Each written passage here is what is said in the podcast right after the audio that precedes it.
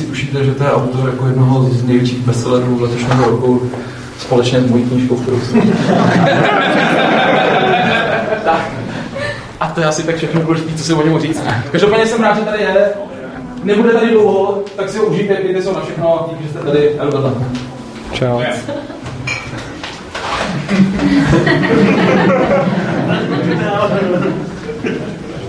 tak jo, uh, já vás zdravím. Uh, když tak vás poprosím, kdo jste tady tak nějak po těch stranách, tak oni odešli, tak si hoďte ty židle třeba, aby jsme nějak na sebe jako rozumně, rovnoměrně viděli.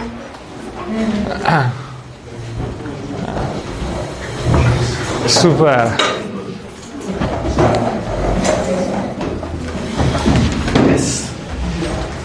Tak jo, vyřešili jsme všechny technické problémy, a že jich bylo. A můžeme se dát do přednášky. Jako první věc se vám představím, a on už to udělal přede mnou Dominik.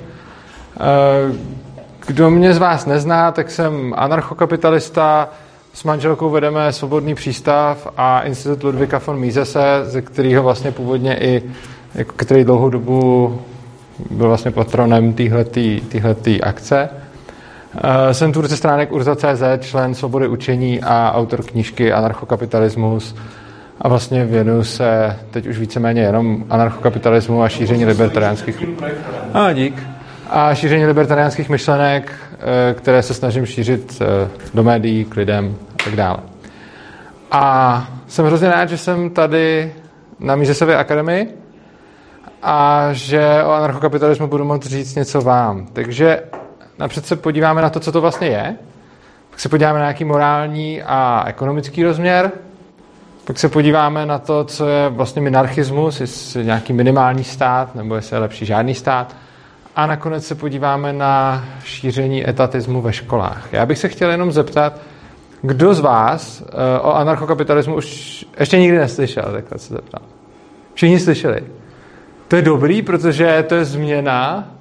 To je vidět, že děláme tuhle práci dobře, protože loni ještě byli lidi, co neslyšeli, tak teď už, už všichni znají, to je skvělý. No to je super, takže to budeme brát letem světem a dáme pak hodně, hodně prostoru na dotazy. Takže eh, takhle, anarchokapitalismus se skládá z takových dvou základních myšlenek. Jedna je ten anarchismus, druhá je kapitalismus. Anarchismus je strašně stará myšlenka odmítající vládu. Patrně je asi tak stará jako vláda sama, ale první zmínky o anarchismu jsou starý asi 600 let před naším letopočtem a našli se ve, spitech, ve spisech, které napsala Lao Tse a následně se tenhle ten směr jako rozvíjel a vyplynulo z něj spousta dalších směrů z anarchismu jako čistého. A jeden z nich byl anarchoindividualismus, což eh, ten vznikl v 19. století. Možná budete znát představitele třeba Benjamina Takra nebo Lindsay Spoonera a podobně. To jsou zajímaví autoři, vidím, že přikivujete, to je skvělý. A takže anarchoindividualismus je vlastně jednou z větví anarchokapitalismu, z toho, z čeho vznikl. No a pak je tam ten kapitalismus. Kapitalismus je myšlenka, že soukromé vlastnictví, že, že vlastně výrobní prostředky budou v soukromém vlastnictví, že nebudou v vlastnictví kolektivním, například státním, ale že budou vlastně soukromníci. Jo? Tohle je mimochodem definice kapitalismu a socialismu, na které se shodnou i třeba Mises s Marxem, protože oba dva vlastně řeknou, že kapitalismus je, když výrobní prostředky vlastní soukromníci a socialismus, když je vlastní stát nebo jsou kolektivně vlastněny.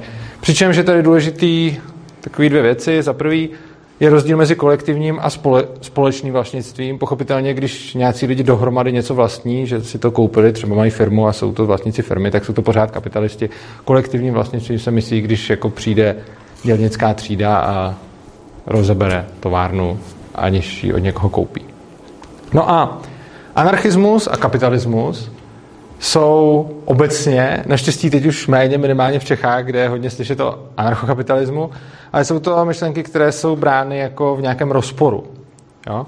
A je to poměrně zajímavý, protože ten rozpor je vytvořený čistě tak nějak ze zvyku.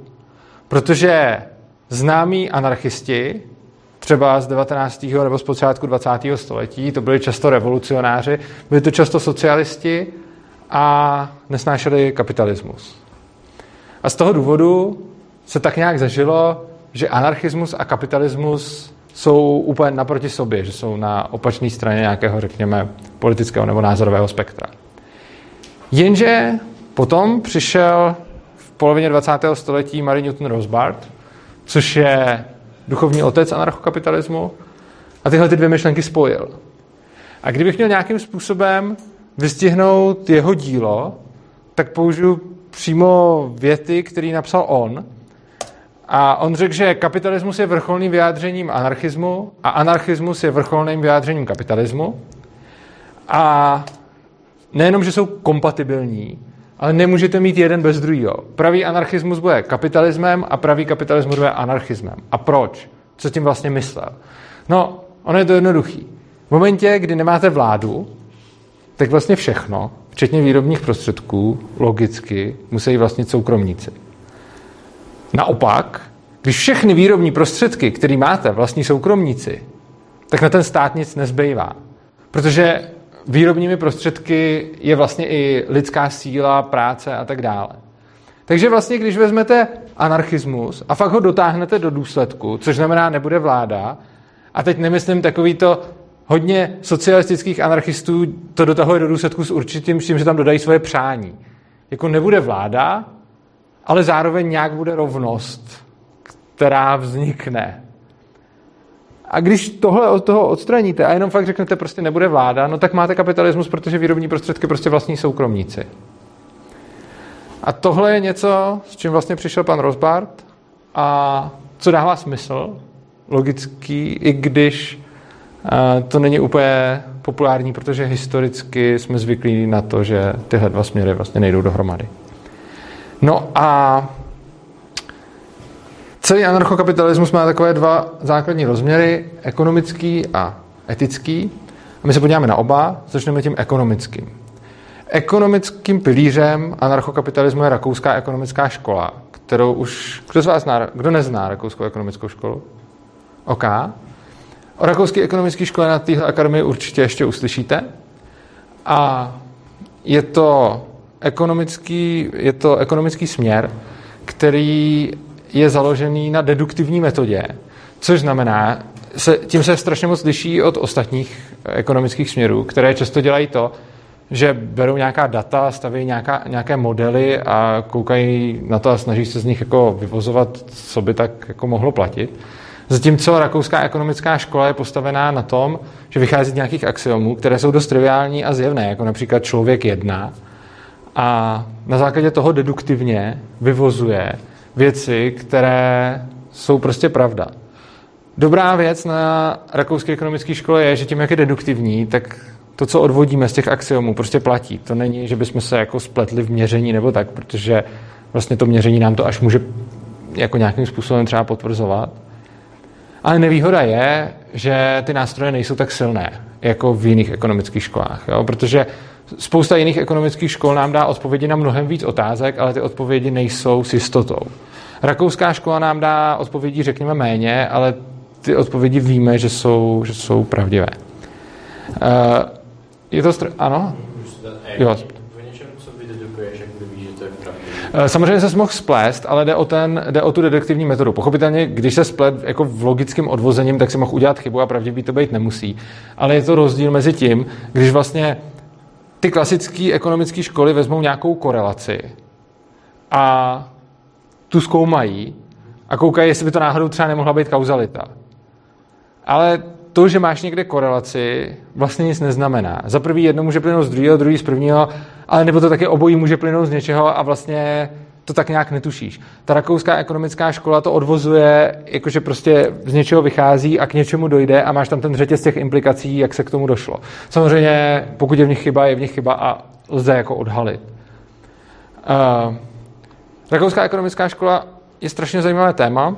Jinak, kdybyste měli nějaký dotaz, oni na konci budou i dotazy a určitě se ptejte i takhle, ať to není, ať to není takový frontální. Uh, rakouská ekonomická škola má strašně uh, jako zajímavé věci, jako třeba subjektivní teorie hodnoty. O teď jsem nedávno psal článek, který byl hrozně populární a zjistilo se, že je to vlastně naprostá trivialita, kterou ale lidi mají trošku problém si představit a jdeme si do důsledku, takže určitě doporučuji Rakouskou ekonomickou školu studovat, zejména uh, pro ty, kdo ji neznají. Ale jakým způsobem souvisí s anarchokapitalismem? No plynou z, nich, plynou z nich dvě zajímavé poznatky, které ukazují, proč stát nefunguje. První je problém motivace v centrálním plánování. To je problém, který je notoricky známý a znají ho všichni za socialismu, jak to tady vypadalo, že se všechno rozkradlo, nikdo nic nedělal, protože nemusel a principiálně to vypadá tak tím způsobem, jako že když člověk dělá na svoje, no tak když hodně zamaká, tak z toho pak má hodně velkou odměnu a naopak, když se fláká, tak o hodně přijde. Zatímco když dělá na společný, no tak když hodně zamaká, tak nedostane prakticky nic navíc a zase když se fláká, tak nedostane skoro o moc míň, což znamená, že ta cena toho volného času čistě ekonomicky předčí to, aby ten člověk šel jako něco dělat. A je to vlastně důvod, proč tady selhal jako socialismus, proč byl převrat v 89., že se tady všechno rozkradlo a tak dále. A tohle to všichni znají, každý to tak nějak chápe, nikdo to moc nerozporuje. Nicméně já a nejenom já, i ekonomové rakouské ekonomické školy tvrdí, tohle nebyl ten hlavní problém. Tohle sice je problém, ale problém motivace je nějak třeba řešitelný. Ale pak existuje jiný problém, který je absolutně neřešitelný, a to je problém nemožnosti ekonomické kalkulace v centrálním plánování. Konkrétně se jedná o to, já to zase prolítnu hrozně rychle, pak pokud vás to zaujme, tak se k tomu můžeme vrátit a možná se k tomu bude vyjadřovat někdo z následujících přednášejících po mně. Ale jedná se o to, že když máte volný trh, který nikdo nereguluje, tak peníze vyjadřují vzácnost, kolik co stojí, ceny. Jo? Když je něco drahý, tak to znamená, že je to asi vzácný, protože je to buď těžký vyrobit, nebo to vůbec nejde vyrobit a je toho málo. Lidi to chtějí, no tak to znamená, že ta cena poroste. Zároveň, to je sice hezký, že to vidíme, ale ono zároveň to má ještě jeden, jednu úžasnou vlastnost. Když ta cena roste, tak za prvé, lidi, kteří tu věc chtějí používat a kteří ji potřebují, tak jsou motivovaní nacházet substituty a kupovat si něco jiného. Takže tím, jak to zdraží, tak když je to vzácný, tak lidi tím automaticky jdou šetřit, protože radši používají jiné věci. A zároveň to láká do toho odvětví všechny podnikatele, kteří si na tom chtějí vydělat, protože by to mohli produkovat. Čili na jedné straně to láká producenty a na druhé straně to spotřebitelé jako motivuje k šetření.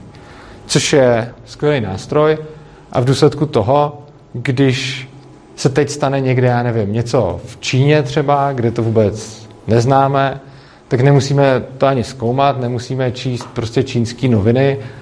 A já teď nevím, co zrovna nám, co zrovna produkuje pro nás Čína, ale kdyby se tam něco stalo a oni to najednou začnou mít problém produkovat, tak tady to poznáme tak, že se to zdraží. A my vůbec nemusíme vědět, co se tam stalo, že se tam něco stalo a vlastně ani nemusíme být nějaký jako super motivovaní lidi na to, aby jsme šetřili prostě prací ostatních a životním prostředím.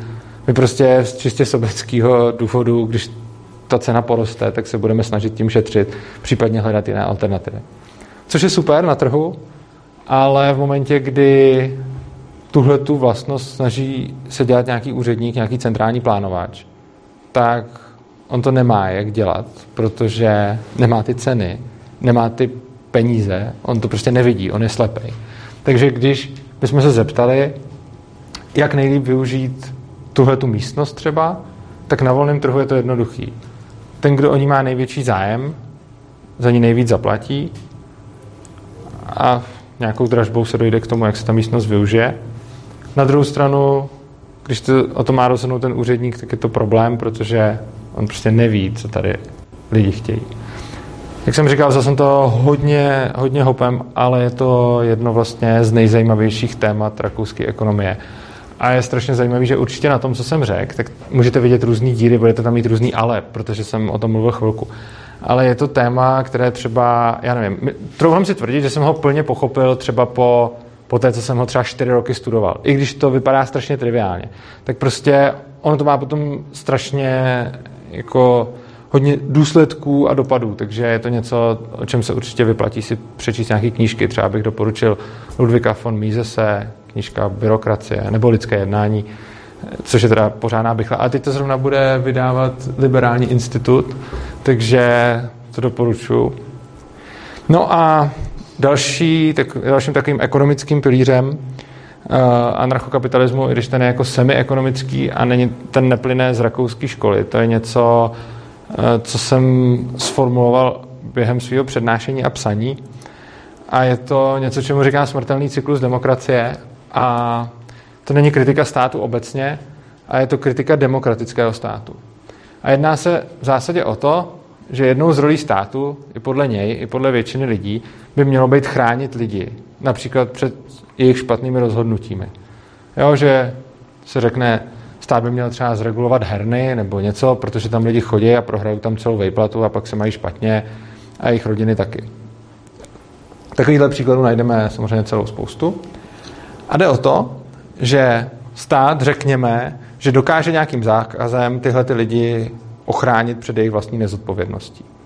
Ono to tak úplně nejde, ale řekněme, že by to šlo, i kdyby ty zákazy fakt dopadaly přesně tak, jak to ten úředník zamýšlel. No tak co se stane? Ti nezodpovědní lidé za tu svoji nezodpovědnost budou méně platit. Což znamená, že obecně nezodpovědné chování se začne více vyplácet. Nejenom těm, co to dělají. Dobře, ty to, ty to dělají i dneska, ale pak jsou další lidi, kteří se dneska ještě chovají zodpovědně. Jenže když oni zjistí, že vlastně na to není takový tlak, protože rozdíl mezi chovat se, chovat se zodpovědně znamená, že na tím musím přemýšlet, musím si plánovat život, nemůžu moc riskovat, je to trošku oprus, ale když on zjistí, že mezi chovat se zodpovědně a chovat se nezodpovědně je celkem jako malá hranice v důsledku toho, co se stane, tak proč on by se namáhal a choval se zodpovědně? On se bude radši chovat nezodpovědně. No a potom se stane to, že těch nezodpovědných přibyde. Jenže, když ty lidi mají nedemokracii, tak oni si můžou volit politiky. A čím víc bude těch lidí, co se budou chovat nezodpovědně, tím víc lidí bude volit politiky, kteří tohleto chování podporují a který jim nabídnou další ochranu před jejich vlastními chybami. No a když tu ochranu implementují, tak znova přibude počet nezodpovědných. A ti znova zvolí politici, kteří, politiky, kteří budou ještě více chránit nezodpovědní. A tímto způsobem se děje to, že celá ta společnost v demokracii se stává méně a méně zodpovědnou a pořád si volí takové politiky, kteří jim to více a více umožňují. A tohle je něco, na co se můžeme podívat vlastně ve všech západních demokraciích. Děje se to různým tempem. Ale vlastně můžeme to vidět v Čechách, můžeme to vidět v Německu, můžeme to vidět v Anglii, můžeme to vidět v Americe. Všude ty demokracie fungují tak, že odebírají zodpovědnost ze strany občana a převádějí ke státu. A čím víc odpovědnosti někomu vezmete, tak tím méně on má, ale tím, že on ji nemá, tak on ani není schopen potom svoje děti vychovávat ke zodpovědnosti. Prostě ty jeho děti budou zase méně zodpovědný. A každá další generace bude méně zodpovědná a bude chtít po státu víc a víc ochrany, což zase způsobí tohle. A potom paradoxně přesně ti nezodpovědní lidi bývají argumentem toho státu, proč tohle to musí dělat. Ale on tím zároveň vytváří další, čímž si zase posiluje ten argument, proč to musí dělat. A potom ty výsledky vidíme všude kolem sebe. Tak tohle by byl ten, řekněme, ekonomický nebo technický rozměr celé věci. Nějaká kritika, eh, nějaká kritika státu z, eh, z ekonomických anarchokapitalistických pozic. A teď bych se podíval na něco, co já osobně považuji za mnohem důležitější, ale je zajímavý, že většina anarchokapitalistů nebo libertariánů, když se k těm myšlenkám dostane, tak považuje za podstatnější ty ekonomické problémy. Já jsem na tom byl úplně stejně.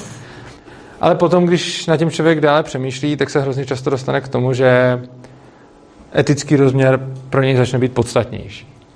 Konkrétně o co se jedná. Všichni asi chápeme, že útočné násilí je špatné. Co myslím útočným násilím? Tím myslím to, že někdo mi nic nedělá, nijak mi neubližuje, prostě si hledí svýho. A jak k němu přijdu a začnu po něm pod hrozbou násilí něco chtít, nebo na něj zaútočím a něco mu vezmu, nebo mu to prostě rovnou vezmu. Všichni chápou, že tohle je špatný. Nikdo to neschvaluje ve společnosti, možná až na nějaký úplně extrémní výjimky, kteří to dělají. Nicméně je zajímavý, že lidi z tohohle pravidla dělají jednu výjimku. Výjimku pro stát. Pravda, minarchisté dělají výjimku jenom malou, ostatní dělají větší. Ale o co se jedná? No, jde o to, že stát je založen na agresi. Je založený na útočném násilí. Vůbec způsob, jak stát získává všechny zdroje pro své fungování, je obdobný způsobu, jak to dělá mafie. Pravda, mafie ještě navíc získává spoustu peněz z různého černého trhu, což stát ani ne. Ten prostě jenom vybírá výpalný, který se nazývá daně. Prostě vy máte nějaký podnik, něco děláte nebo někde pracujete a přijde stát a řekne, jestli z toho mi nedáte nějakou část toho, co jste si vydělali, tak prostě budete sedět. A když se budete bránit, tak vás klidně jako zastřelíme. A je to, my jsme na to zvyklí, že se to jmenuje daně a že je to jako OK a dokonce někdy až paradoxně se říká zloději těm lidem, kteří nezaplatí daně. Což je absurdní, protože ten člověk se jenom nenechal okrást a stát ho nazývá zlodějem. Přitom jako z jakého důvodu by někdo měl být povinen státu platit jenom proto, že ten stát říká, když nezaplatíš, tak tě sejmu. A samozřejmě on je to dobrý důvod zaplatit, ale z etického hlediska to smysl nedává vůbec. Protože tím se to fakt nějak neodlišuje od té mafie, která přijde do toho podniku a řekne, nezaplatíte, tak to tady vypálíme prostě. Tak stát říká, nezaplatíte, tak vás zavřu do klece a tam budete jako sedět. A je zajímavé, že lidi tohleto neradi vidí, protože na to nejsou zvyklí a tahle ta retorika, tahle ta retorika lidi hodně pobuřuje, protože se cítí s tím státem jako zpřízněni a říkají si, stát tohle to určitě jako přece nedělá a to je jako jinak, ale když se nad tím zamyslíte, tak eh, to vlastně přesně takhle je. Pokud má někdo nějakou k tomu připomínku, tak klidně ji může, klidně ji může vznést. Uh, tak jestli teda uh-huh. připomínku, Jasně. Teda, eh, s tím takhle moc jakoby ty konkrétně třeba nesouhlasíš, tak jak se s tím teda vypořádáváš? Uh, no. Takhle, ta přednáška se nahrává na záznam. Jak budu dát, jak budu dát na internet. A pokud by byla jiná otázka, tak bych... No, uh, každopádně... Každopádně není to jenom v tom, jak stát získává, jak stát získá peníze od lidí, ono je to i v tom, co dělá. Stát prostě, když něco zakáže. A nemusí to být nic, co někomu ubližuje. Jo? To může být prostě věc, kterou si prostě jako tak určil, tohle to zakážu, to prostě bude nelegální. Jo, třeba musíte se připásat v autě, jo? musíte mít pásy. Jako jo, můžete se zabít, když se nepřipoutáte a je asi chytrý mít pásy. Na druhou stranu stát jako říká, kdo se nepřipásá, ten mi musí zaplatit. Jako proč? A navíc, když nezaplatí, tak zase. Prostě řeknu, nezaplatí, no tak je na něj uvalená nějaká exekuce a zase, když znova nezaplatí, tak nakonec si jde sednout nebo prostě dojde jako k nějakému násilnému donucení. Za to, že jste se rozhodli nepřipásat se v autě. To je absurdní. A takových příkladů samozřejmě najdeme celou spoustu. Uh, libertariáni a anarchokapitalisti oproti tomu z toho, že útočný násilí je špatný, nedělají výjimky a uznávají tzv. princip neagrese, zkráceně NAP, to je z anglického Non-Aggression Principle. A znamená to, že prostě dokud na vás někdo neútočí, tak vy na něj nepoužíváte násilí. A to je vlastně celý. A říká se, že teda ani ten stát by to neměl dělat. A proto by teda stát neměl existovat, protože on nic jiného vlastně neumí. On kdyby tohle to nedělal, tak je to najednou firma. Jo? A tím se z toho stává volný trh. A je teda důležitý neútočit a respektovat cizí vlastnictví, o čem si povídáme za chvilku, proč zrovna vlastnictví. Ale když bych měl, teď jsem hodně mluvil a říkal jsem, říkal jsem spoustu detailů, ale když bych měl o libertariánství nějak tak velice jednoduše něco říct, jako jednou větou, tak je to tohle. Libertariánem se stanete, když se uvědomíte, že je zlý brát lidem věci nebo na ně útočit. To je vlastně myšlenka libertarianismu v jedné větě a potom anarchokapitalistou se stanete, až si uvědomíte, že to platí bez výjimky. Jo? Že to nejde. Že i když se to dělá trošku, tak je to špatný. No a teď se dostaneme k tomu, jak to souvisí vůbec s vlastnictvím. asi tak nějak všichni tušíte, jak to souvisí se svobodou, no nechat lidi dělat si, co chtějí, dokud neutočí na ostatní. No a jenže problém je v tom, že ne všichni můžou mít neomezenou svobodu. Proč? No, protože moje svoboda vás zabít koliduje s vaší svobodou žít. Což znamená, že by se dalo říct, že teda já nějak nemám úplnou svobodu, protože vás to nemůžu povraždit. A na tohleto někteří lidi odpovídají takovou větou, na kterou já už jsem úplně alergický a kterou nesnáším. A je to věta, svoboda jednoho končí tam, kde začíná svoboda druhého. Proč tu větu nesnáším? Nesnáším ji proto, že je to taková ta hro... to je nádherný kliše a je nádherný asi tak prvních pět vteřin, než o tom začnete přemýšlet. Asi tak po pěti, někomu po deseti vteřinách dojde, že tohle platí vždycky. Jako svoboda SSáka v koncentráku taky končila tam, kde začínala svoboda žida v tom samém koncentráku. Jenom to nebylo symetricky mezi nima. Já když tady někoho z vás vezmu a zavřou tady do klece, tak jeho svoboda bude končit s tou klecí a moje svoboda bude všude okolo té klece. A ta věta platí, jo? takže svoboda jednoho končí tam, kde začíná svoboda druhého. Ale je to naprosto nic neříkající. A strašně rádi to používají lidi, když chtějí něčí svobodu narušovat. Jo? Ku příkladu debaty o protikuřáckém zákonu. To je jako totální pecka. Řekneme majiteli hospody, co tam má a nemá dělat a že se tam nesmí kouřit a pak řekneme svoboda jednoho končí tam, kde začíná svoboda druhého. A přece, když někdo chce jít do hospody, tak ty druhý by mu tam neměli hulit. Že? No jo, jenže co svoboda toho majitele, která by měla končit na tom Prahu té hospody a ne vevnitř. Jo. A nicméně pak jsou jako zajímavý, zajímavý myšlenky. Třeba svoboda slova. Jo. Když si vezmete svobodu slova, tak asi všichni víme, nebo tak nějak cítíme, že třeba svoboda slova by měla zahrnovat to, že každý může šířit třeba svoje náboženství. Na druhou stranu, když přijdou svědci Jehovovi a já je nepustím jako do obejváku, tak tím asi těžko šlapu po jejich svobodě slova ale přesto se jim nějakým způsobem znemožnilo šířit jejich náboženství. Moje svoboda tady nerušeně přednášet by se dalo možná říct, že nějakým způsobem koliduje s vaší svobodou tady začít vyřvávat. A přitom třeba máte něco důležitého, co byste chtěli zařvat. A teď jako, co s tím? Jo, teď se zdá, že ty svobody jsou prostě, že se neustále nějakým způsobem jako třískají. No a od toho je tady to vlastnictví právě. Uh, Maximální možná svoboda, wow, uh, jo, to je vlak. Maximální možná svoboda vychází z vlastnictví. A hranice vlastnictví ukazují to, kam, kde končí ta svoboda jednoho a kde přesně začíná ta svoboda toho druhého. Což znamená odpověď na všechny ty otázky, které jsme tady načali. Proč já vás nemůžu zabít? Protože vy vlastníte svoje tělo. Vaše Tělo je vaším vlastnictvím, je to váš majetek, což znamená, že já kdybych vám zabil, tak naruším vaše vlastnická práva. Co ty cigára v té hospodě? To samý. Hospoda někomu patří a ten si tam nastaví pravidla a když někdo přijde a řekne nesmíš, tak tím narušuje jeho vlastnictví. A ta svoboda slova úplně stejně. Svědci Jehovovi smí šířit své náboženství, smí si udělat web a když já půjdu po ulici, tak oni mi to smí asi taky říkat.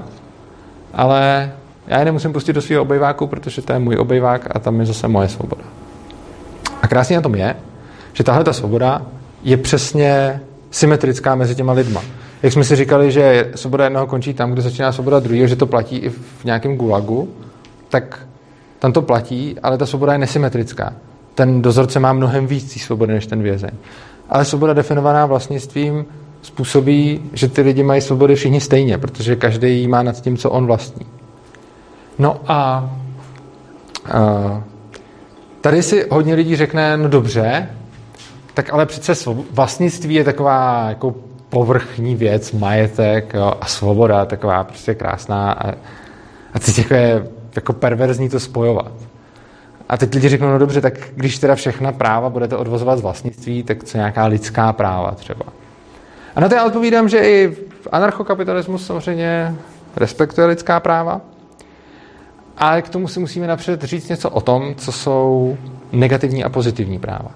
Já bych si chtěl zeptat, kdo z vás nezná, neví, co je negativní, pozitivní právo. Tady už bych řekl, že bude víc rukou.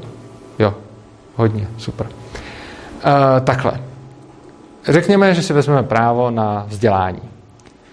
Když si právo na vzdělání definujeme negativně, tak to znamená, nikdo mi nesmí bránit v tom, abych se vzdělával. Když ho definujeme pozitivně, tak to znamená, někdo mi musí zajistit vzdělání. Analogicky k tomu právo na zdravotní péči. Negativní právo na zdravotní péči, nikdo mi nesmí bránit v tom, abych se nechal ošetřit a nikdo nikomu nesmí bránit v tom, aby mě ošetřil. A pozitivní právo na zdravotní péči je, někdo mi musí mě ošetřit, když já se zraním. Poslední příklad, právo na život, to je moc hezký. Negativní právo na život, e, nikdo mě nesmí zabít. Pozitivní právo na život, vy musíte aktivně chránit můj život. Jo? A takhle na první pohled se zdá, že ty pozitivní práva jsou taky hezčí. Protože z toho máte víc. Jenomže ono to má jeden problém. Ono každý z nich takhle samo o sobě zní hezky. A když je pak dáte všechny dohromady, tak jsou nekonzistentní. A můžeme se o tom přesvědčit v listině základních práv a svobod. Listina základních práv a svobod je papír, kde se píše o všech těch pozitivních právech.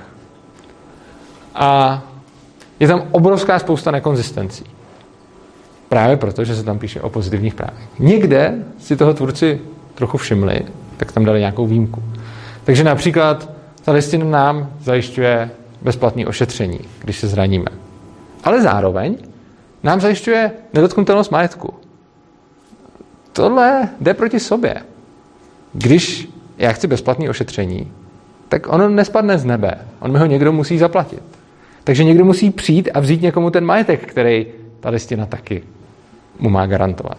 Zrovna tady je na to taková odbočka, protože u toho majetku je přímo v té listině výjimka a je tam napsáno, eh, že jako každý má právo na majetek a hned tím je, ale zdanění je OK.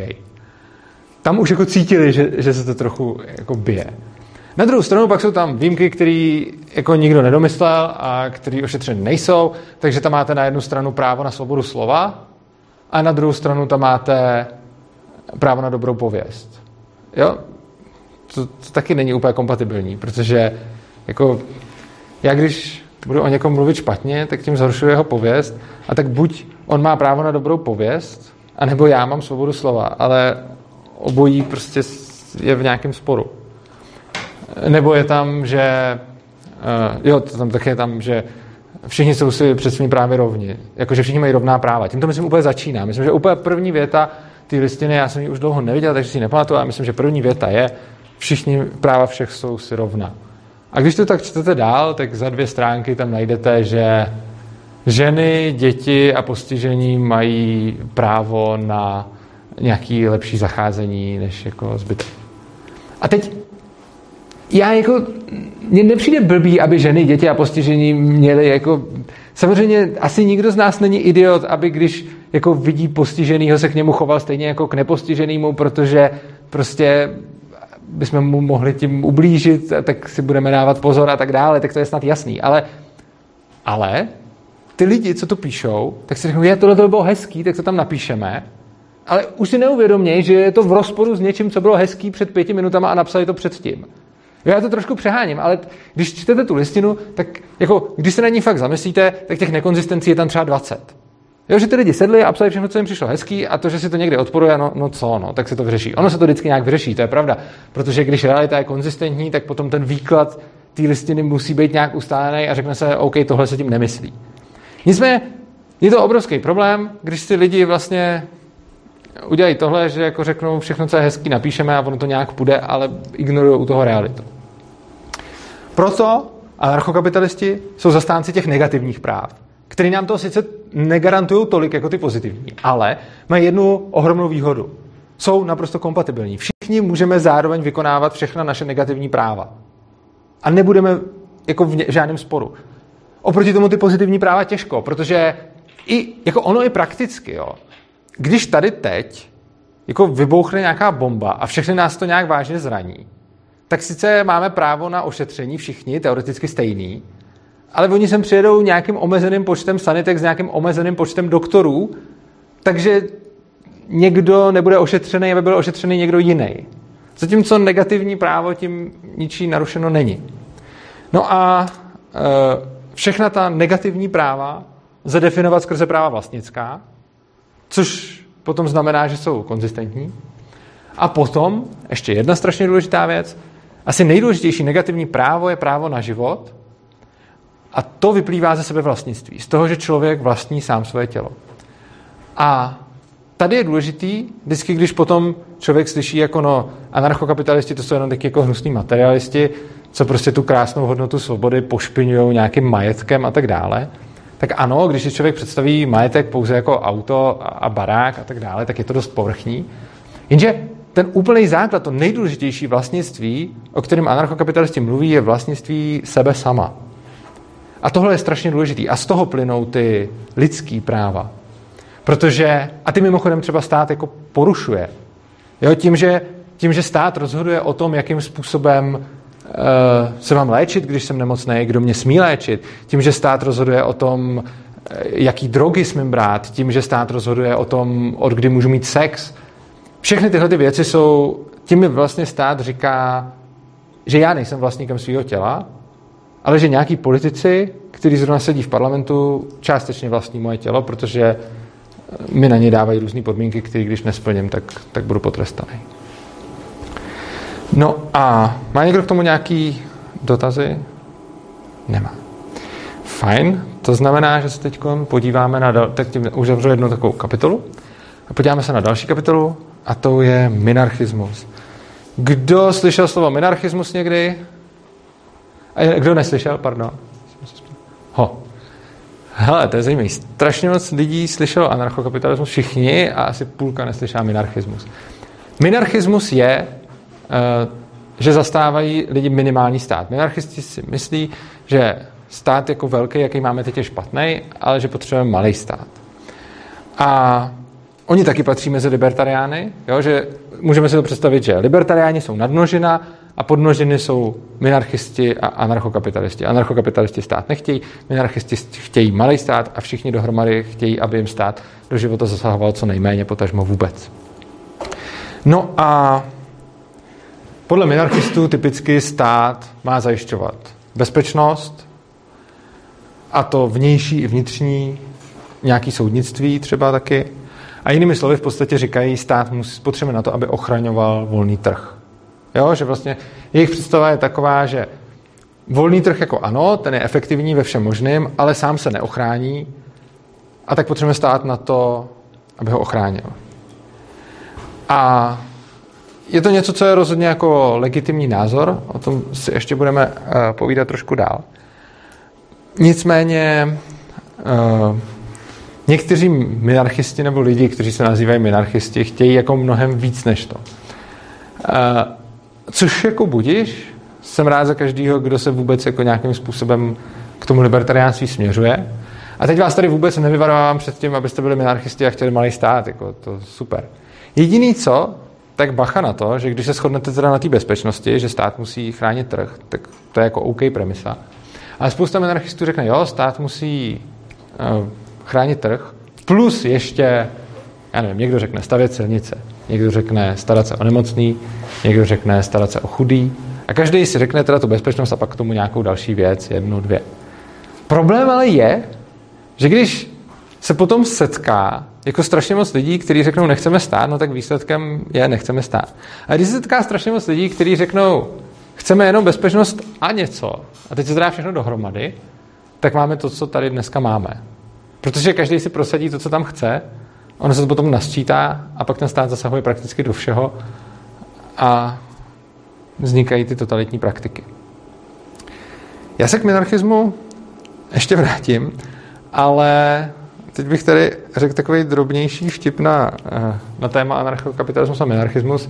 Jaký je rozdíl mezi anarchokapitalistou a minarchistou a kdo ho zná, tak může říct pointu. Přesně tak, 6 měsíců, půl roku. Mně se zasekly slajdy. Ano.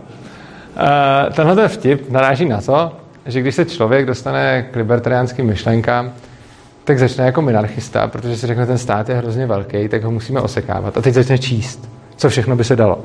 A teď začne a řekne si, tak všechno jak je, ale třeba tak, dobře, tak by aspoň třeba zákonník práce nemusel být. Pak si řekne, OK, tak třeba ještě ty hasiči by mohli fungovat volnotržně. A tak si čte a čte. A jak se tak postupně čte, tak najednou dojde k tomu, že vlastně nic. Pak začne přemýšlet na to bezpečností a pak najednou, ej, hele.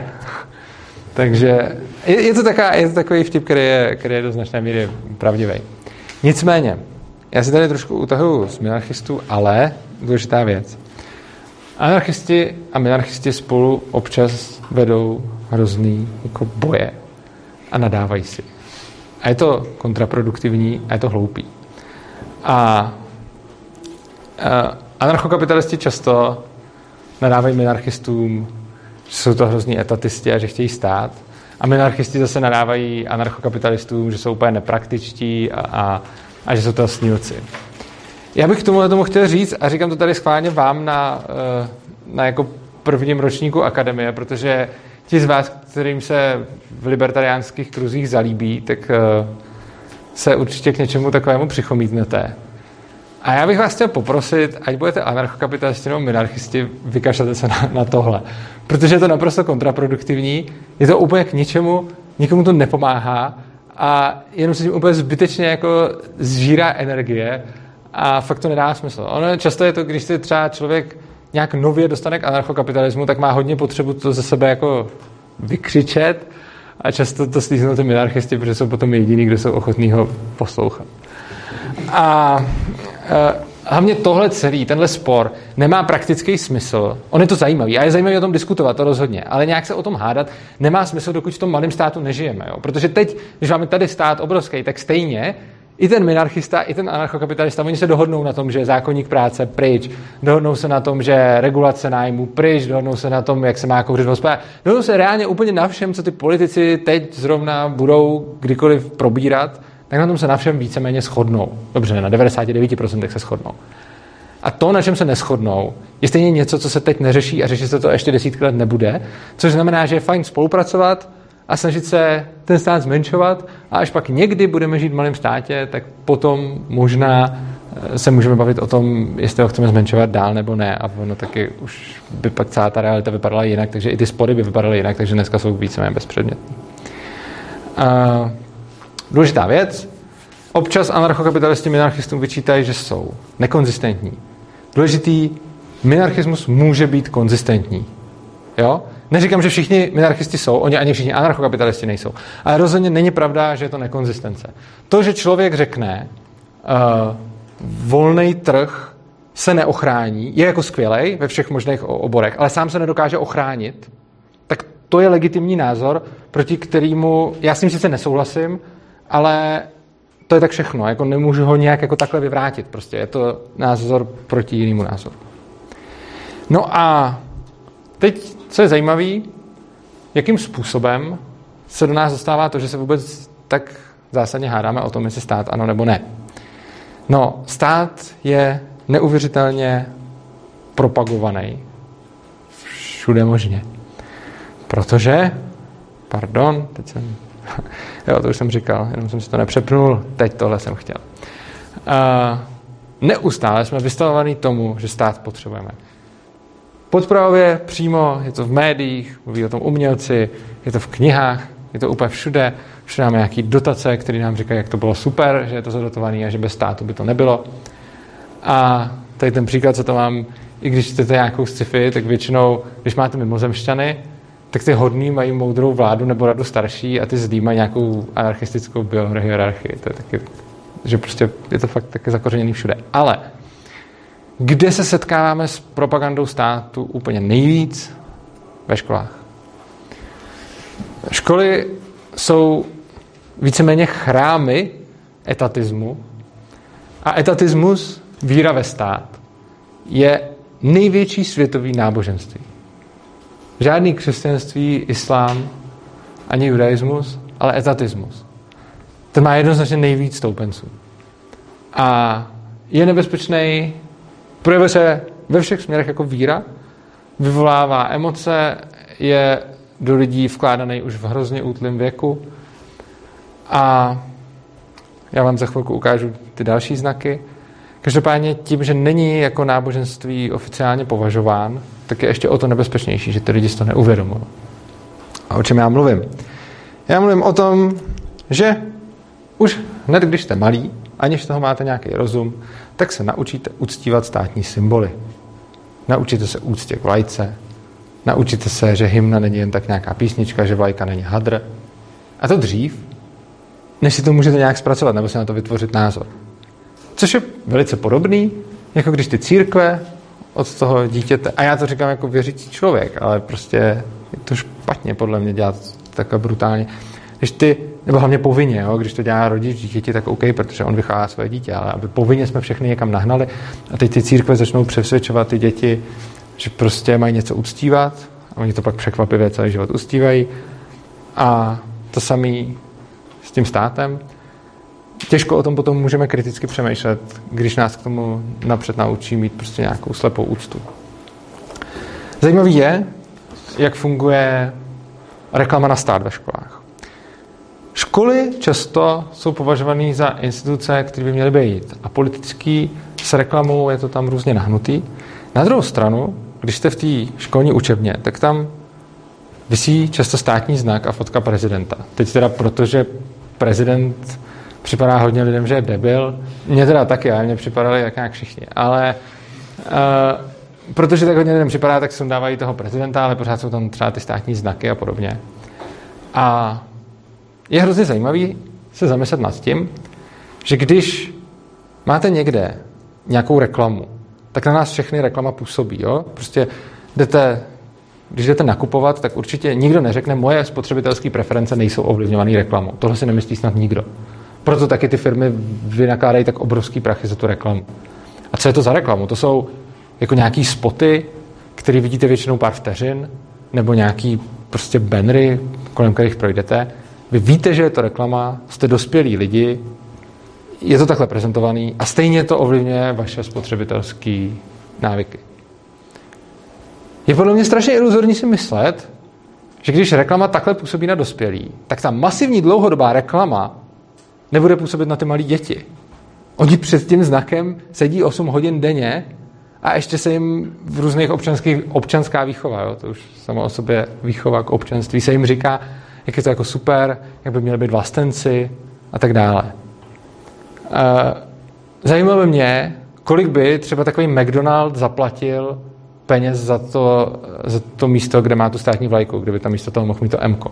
Nebo já nevím, Blizzard, nebo, nebo, nebo takovéhle firmy. Já si myslím, že za tohle by dali neuvěřitelnou pálku. A to celkem asi ukazuje, že to místo, jako reklamní místo, smysl nějaký má. No a to není všechno.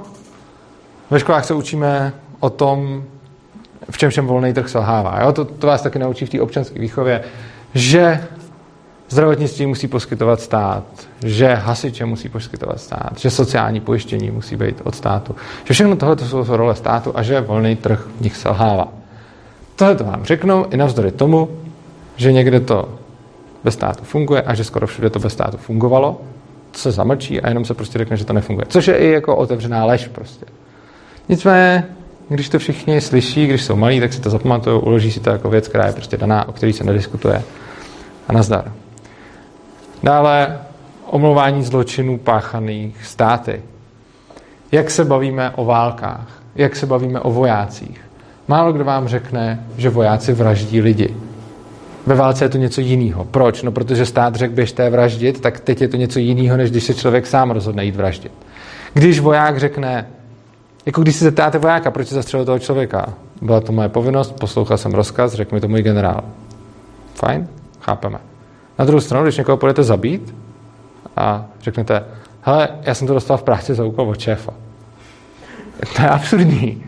Přesto však se na tom krásně ukazuje, proč to jedno bereme jako, že OK a to druhý bereme jako absurdní. No, protože stát má už těch škol speciální pozici, kdy prostě některé věci dělat může a když se vraždí pro stát, tak je to v pohodě, ale když vraždíte sami pro sebe, tak je to špatný. No a pak tady máme krásný příklad uh, takového žonglování s pojmy. To je jako když máte ty malinký děti, kteří se, kteří se učí číst a psát. Tak se tady učí abecedu, jo? tam nahoře mají abecedu A tady mají taky zajímavý ABCD a to A je anarchy, tam mu řeknou, že to to nejhorší, tady jsou strašně jako naštvaný děti, prostě úplně v pytli a tam jim řeknou, že to je úplně jako absence jakéhokoliv řádu, pak se to nějak zlepšuje. A když na D, tam je demokracie a tam jsou usmívaví děti, co se radujou a smějou se. Jo? A tohle je prostě normální propaganda, jakože každý ten režim to dělá. Jo? Když, když to dělali nacisti, když to dělali komunisti, tak teď zpětně vidíme, jo, to byla hrozná propaganda, když tam těm dětem říkali, že židi tohle, nebo že kulaci tohle. Nebo, jo, a, ale teď se děje to samý, jenom ty hodnoty jsou tam jiný a proto nám to přijde OK, takže můžeme jako v pohodě říct dětem, demokracie je ta krásná zelená, kde se budete smát a anarchie je prostě ta zlá, kde budete trpět. A takovýchhle věcí do vás během té povinné školní docházky prostě narvou jako tisíc za tu dobu, co tam jste.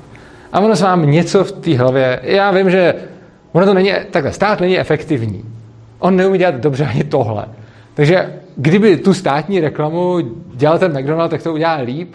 Na druhou stranu s tím, kolik má toho prostoru, vás nějak ovlivní. No a jaký to má potom důsledky? No, důsledek je jeden strašně zajímavý. Ten řeknu jeden za všechny, ono je víc. Nicméně, když se zeptáte lidí na bezstátní společnost, jo, když řeknu, tady tvrdím, když budeme mít společnost bez státu, bude to lepší, než když máme stát. Tohle je strašně jako silný a složitý tvrzení, kterými těžko můžete odkryvat, ale pokud jste na tím nepřemýšleli, no to potřebujete šílenýho času to zpracovat.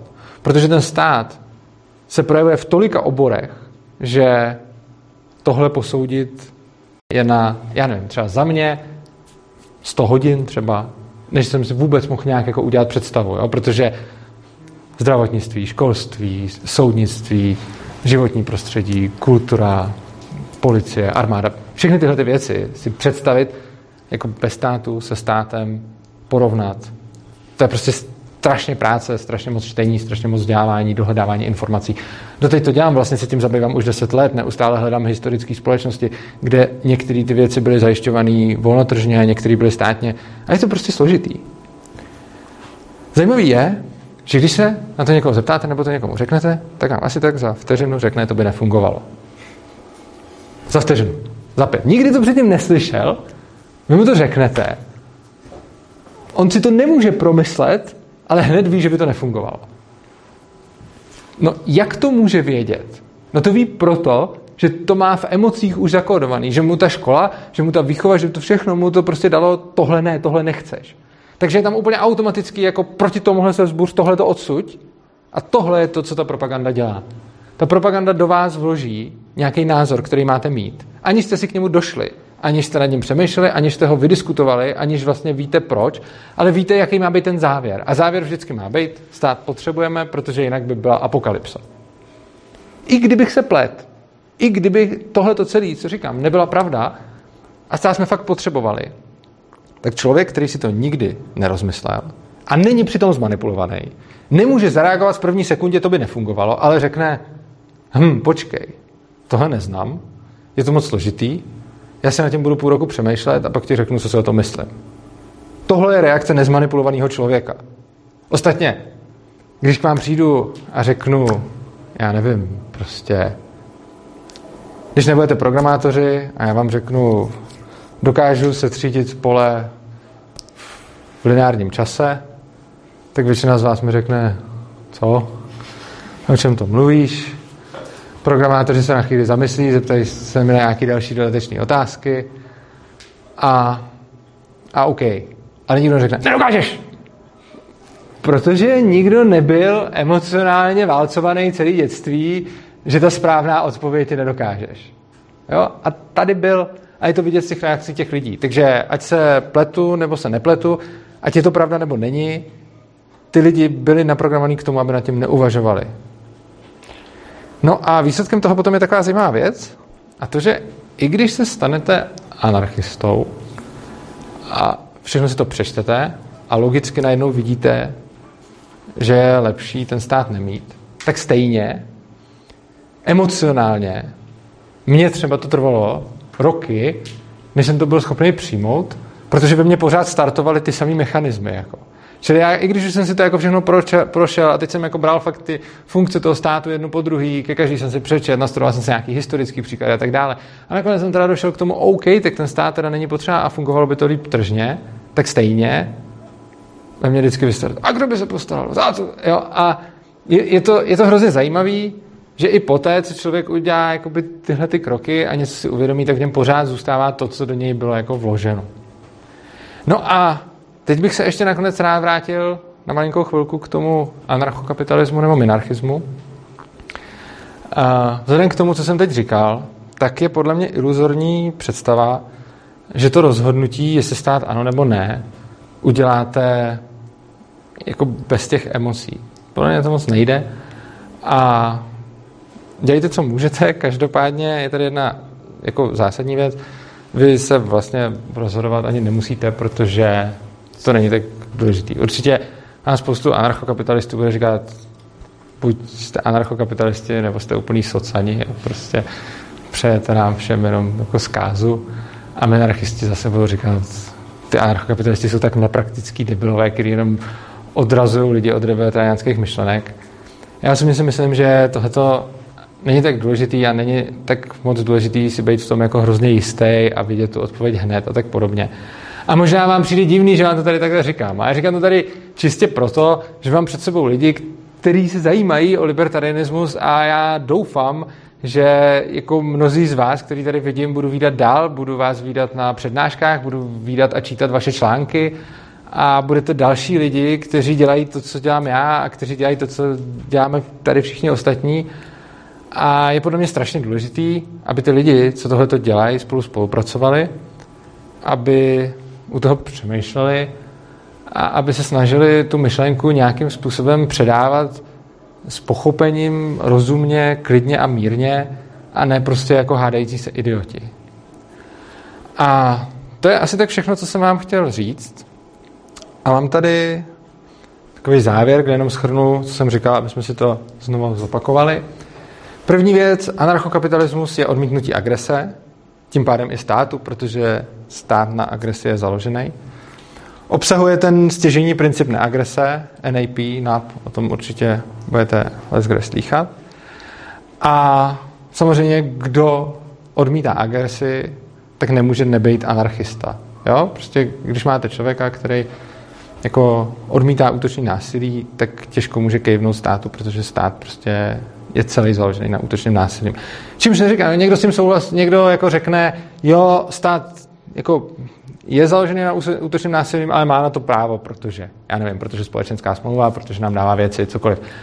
Ale a teď o tom se dá jakoby dál diskutovat, ale přijde mi, že ta otázka, jestli stát je nebo není, jestli páchá nebo nepáchá útočný násilí, je podle mě úplně jednoznačná, že jako ano, protože už ten triviální případ, já si nezapnu pásy, někdo mě chytí a bude po mně něco chtít, nebo já se začnu doma vařit drogy, nikomu nic nebudu dělat, ani nikomu nebudu prodávat a už mě můžou sejmout. To je útočný násilí, protože já jsem nikomu nic neudělal, přišlo tam komando a sejmuli mě. No, mezi libertariány patří právě anarchokapitalisti a minarchisti, takže myslím si, že bychom se měli spojit a bojovat společně se socialismem. A nakonec nezapomínejme na to, že jsme všichni byli indoktrinováni tím státem, zejména v těch školách, což je eh, věc, který se věnuju asi z toho všeho nejvíc. Proto jsem třeba ve svobodě učení, pokud vás tohle téma zajímalo. Tak můžete svobodu učení navštívit. Pokud vás zajímalo cokoliv z toho, co jsem tady říkal, tak mě najdete na stránkách urza.cz, kde najdete i všechny ty aktivity a spolky, kterým se věnuju. Případně je tam moje knížka a přednášky nahrané, které si můžete koupit, protože uh, ty přednášky jsou zadarmo, pardon, já jsem řekl koupit. Na ty přednášky se můžete podívat a rozebírám tam ty jednotlivé věci. Máme na svém YouTube kanálu a mluvím tam přesně v každém tom dílu. Je to vždycky dvojhodinová přednáška na třeba téma zdravotnictví, školství a podobně. Jich tam přes 20. A ten kanál se jmenuje Kanál Svobodného přístavu. Takže já vám děkuji a teď přijde čas na otázky.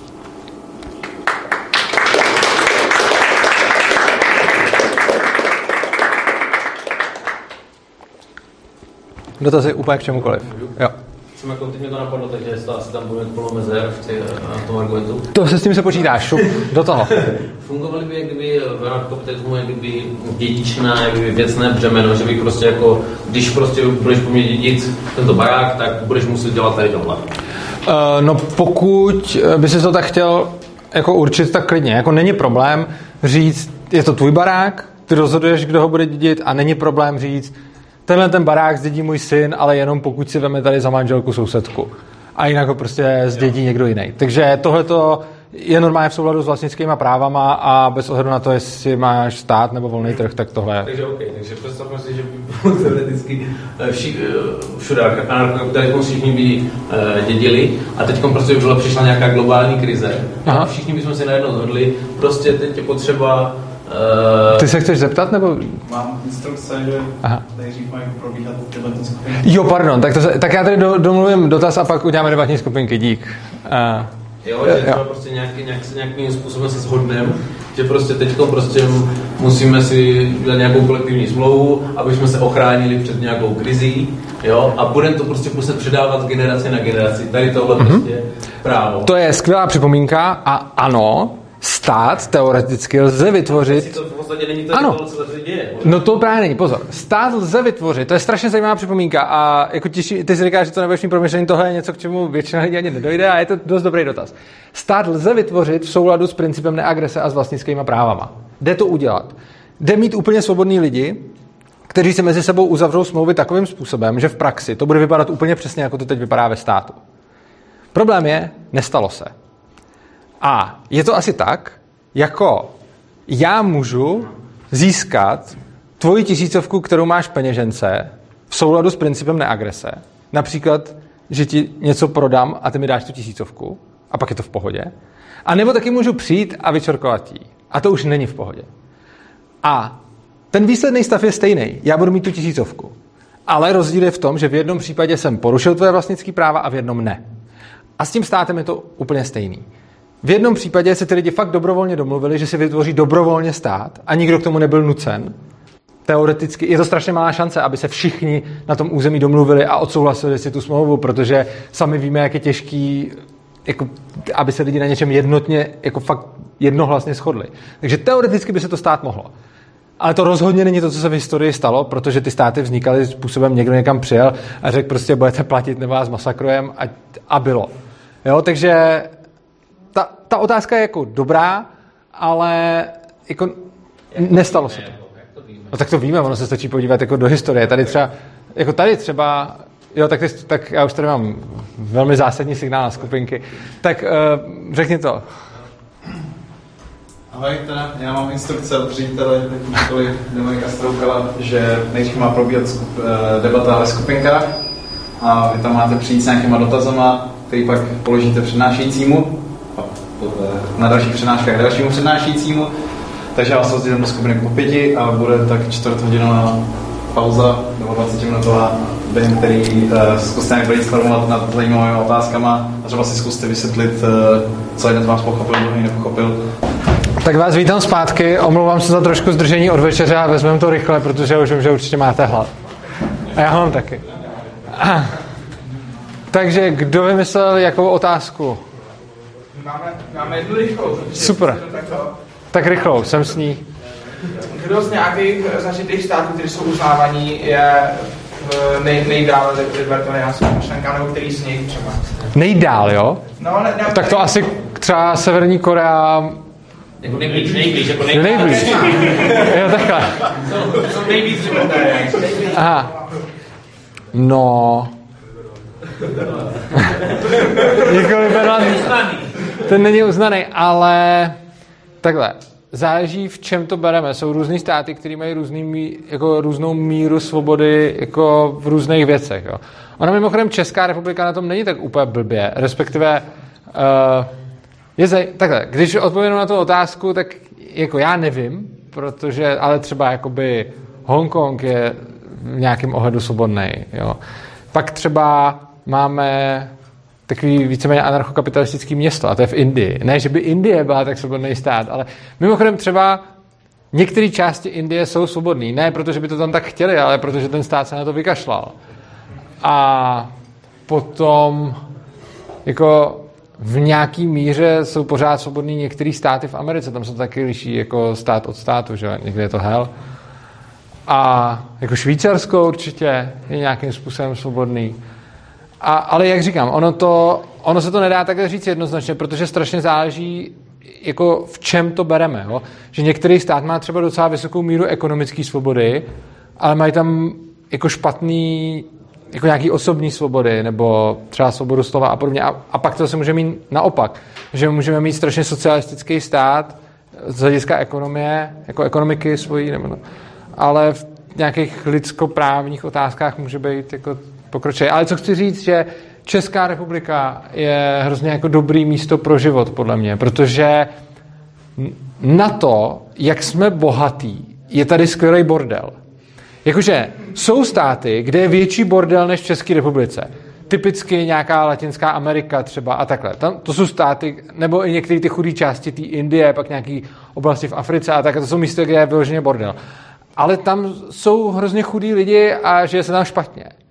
My jsme stát, který je jako fakt bohatý, jako z hlediska celosvětového, a zároveň je tady docela hodně svobody na to, jak jsme bohatí. Protože často ono to je tak, že čím bohatší se ten stát stane, tím víc si tam socialisti můžou dovolovat, protože na to je.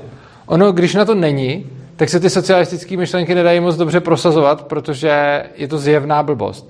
V momentě, kdy je ta společnost bohatá, tak je to blbost méně zjevná, což znamená, že se to dá prosadit. A krásný příklad je třeba Švédsko, kterým hrozně rádi argumentují socialisti, jako podívejte se, jak je tam sociální stát a, a jak super.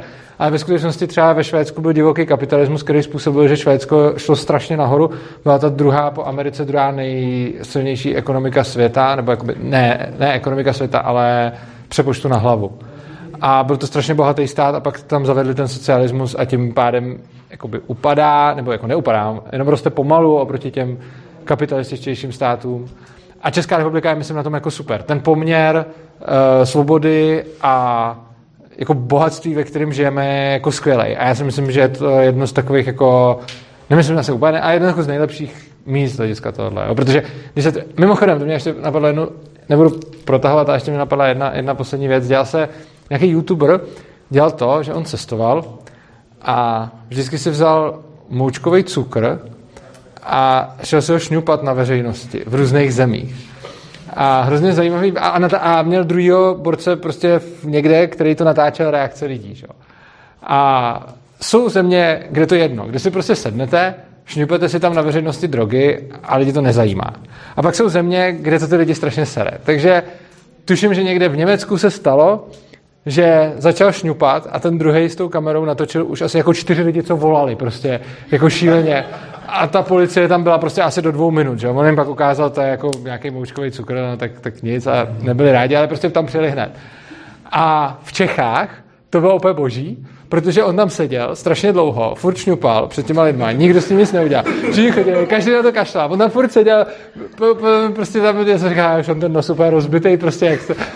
A, a nakonec ten druhý, co stál za ním v křoví, natáčel, že konečně, když tam seděl prostě hodiny, konečně přicházejí dva městský policajti. Tak na ně dal zoom. Teď ty policajti šli. Ten jeden si toho všimnul, strčil do toho druhého, oba se otočili a šli pryč.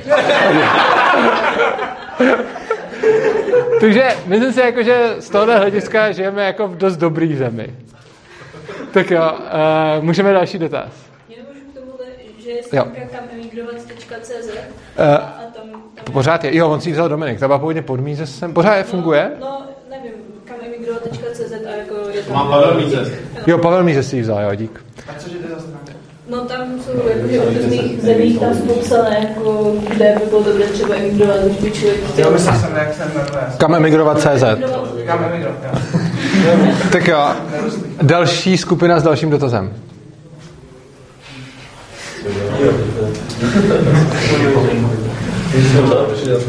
No, nikdo nemá žádný dotaz, co to ještě dvě skupiny.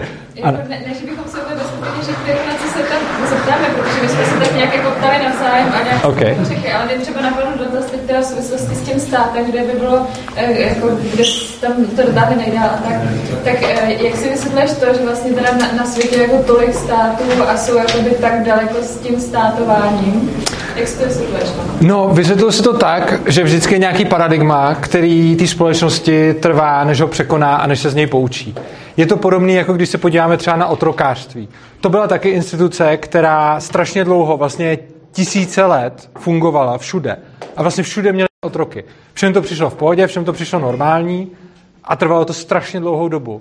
A přesně mohl zaznívat, a taky zazníval ten argument, jako je to evolučně oskoušený po tisíce let, všichni, kdo mají otroky, tak prosperujou, všechny normální země mají otroky, tak pro boha nebudeme přece rušit u nás otroctví, když všechny, všichni to mají. A pak to během jako víceméně staletí padlo, nebo jako ne úplně všude, a během pár staletí to padlo všude. Takže oproti tomu, jak dlouho to napřed bylo, tisíce let otrokářství, to pak skončilo jako hned. A umím si představit, že s tím státem je to podobný, že prostě lidi se trvávají v nějakém milném paradigmatu, ta síla toho státu jako pořád je, ale je možný, že přijde chvíle, kdy jako dojde k té změně, podobně jako třeba to otrokářství skončilo strašně rychle najednou. Ale k tomu, aby se to stalo, tak je samozřejmě třeba, aby jsme něco dělali, aby jsme ty lidi přesvědčovali, protože těžko jde něco takového prosadit nějakou násilnou revolucí nebo k tomu ty lidi donutit. Tohle je něco jako ke svobodě nemůžeme dotlačit. Svobodu jim musíme ukazovat, že je to dobrý, takže myslím si, že je strašně důležitý na tom pracovat, dělat to, mluvit s těma lidma a to paradigma měnit, protože dokud se nezmění to paradigma, tak nemáme žádnou šanci, to ani nejde prostě nějakým způsobem ty lidi násilím donutit ke svobodě. To nedává vůbec smysl, takže musíme míru milovně přesvědčovat a pak vidět, co se stane. Eh, Díky za dotaz. Ještě nějaký další třeba z poslední skupiny dáme a pak se pojďme najíst. Co vy na to? My jsme třeba ještě přemýšleli, mm-hmm. v případě nějaké vojenské agrese by nás asi bránila nějaká soukromá společnost, kterou bychom si platili a ta by, ta by nás bránila. Co kdyby bylo nějaké městečko, já jsem tam měl dům, on tam měl dům, ona tam měla dům, ale ty dva by prostě řekli, my nechceme platit vůbec nic.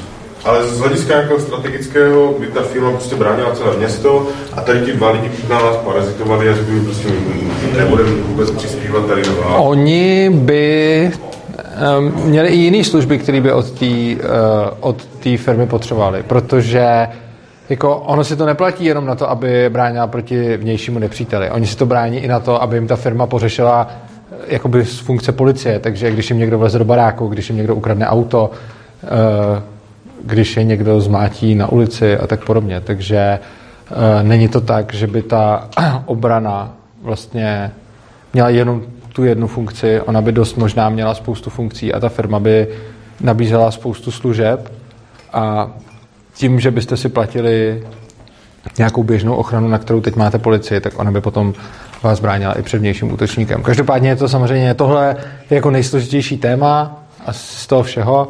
A jak jsem říkal, mám na tom YouTube channelu kanál Svobodného přístavu, tak tam mám přednášky i, i o tomhle.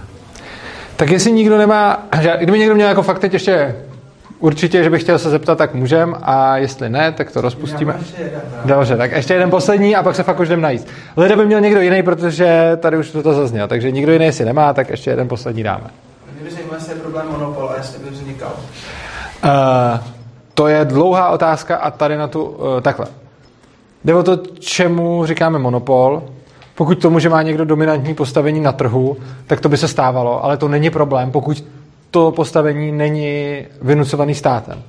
A pokud říkáme monopol státem vynucovanému monopolu, tak ten by logicky nevznikal. Ale ten přirozený, což ani není podle rakouské školy monopol, to je prostě jenom dominantní hráč, tak ten by vzniknout mohl, ale on nevadí. Eh, Protože monopol vadí v případě, že někdo mu zajišťuje, aby na tom trhu zůstal. V momentě, kdy tam je tahle ta firma, má třeba většinu trhu, ale ostatní můžou vstupovat do toho odvětví, tak ona, když začne dělat něco hodně špatně, tak jí ty zákazníci prostě utečou k jiným. Eh, Na tohle přesně téma jsem měl teď eh, asi v květnu nebo v červnu přednášku, která je taky na tom kanálu. A přímo je to jenom o monopolech, asi hodina. Tak já vám děkuji moc za pozornost a dobrou chuť.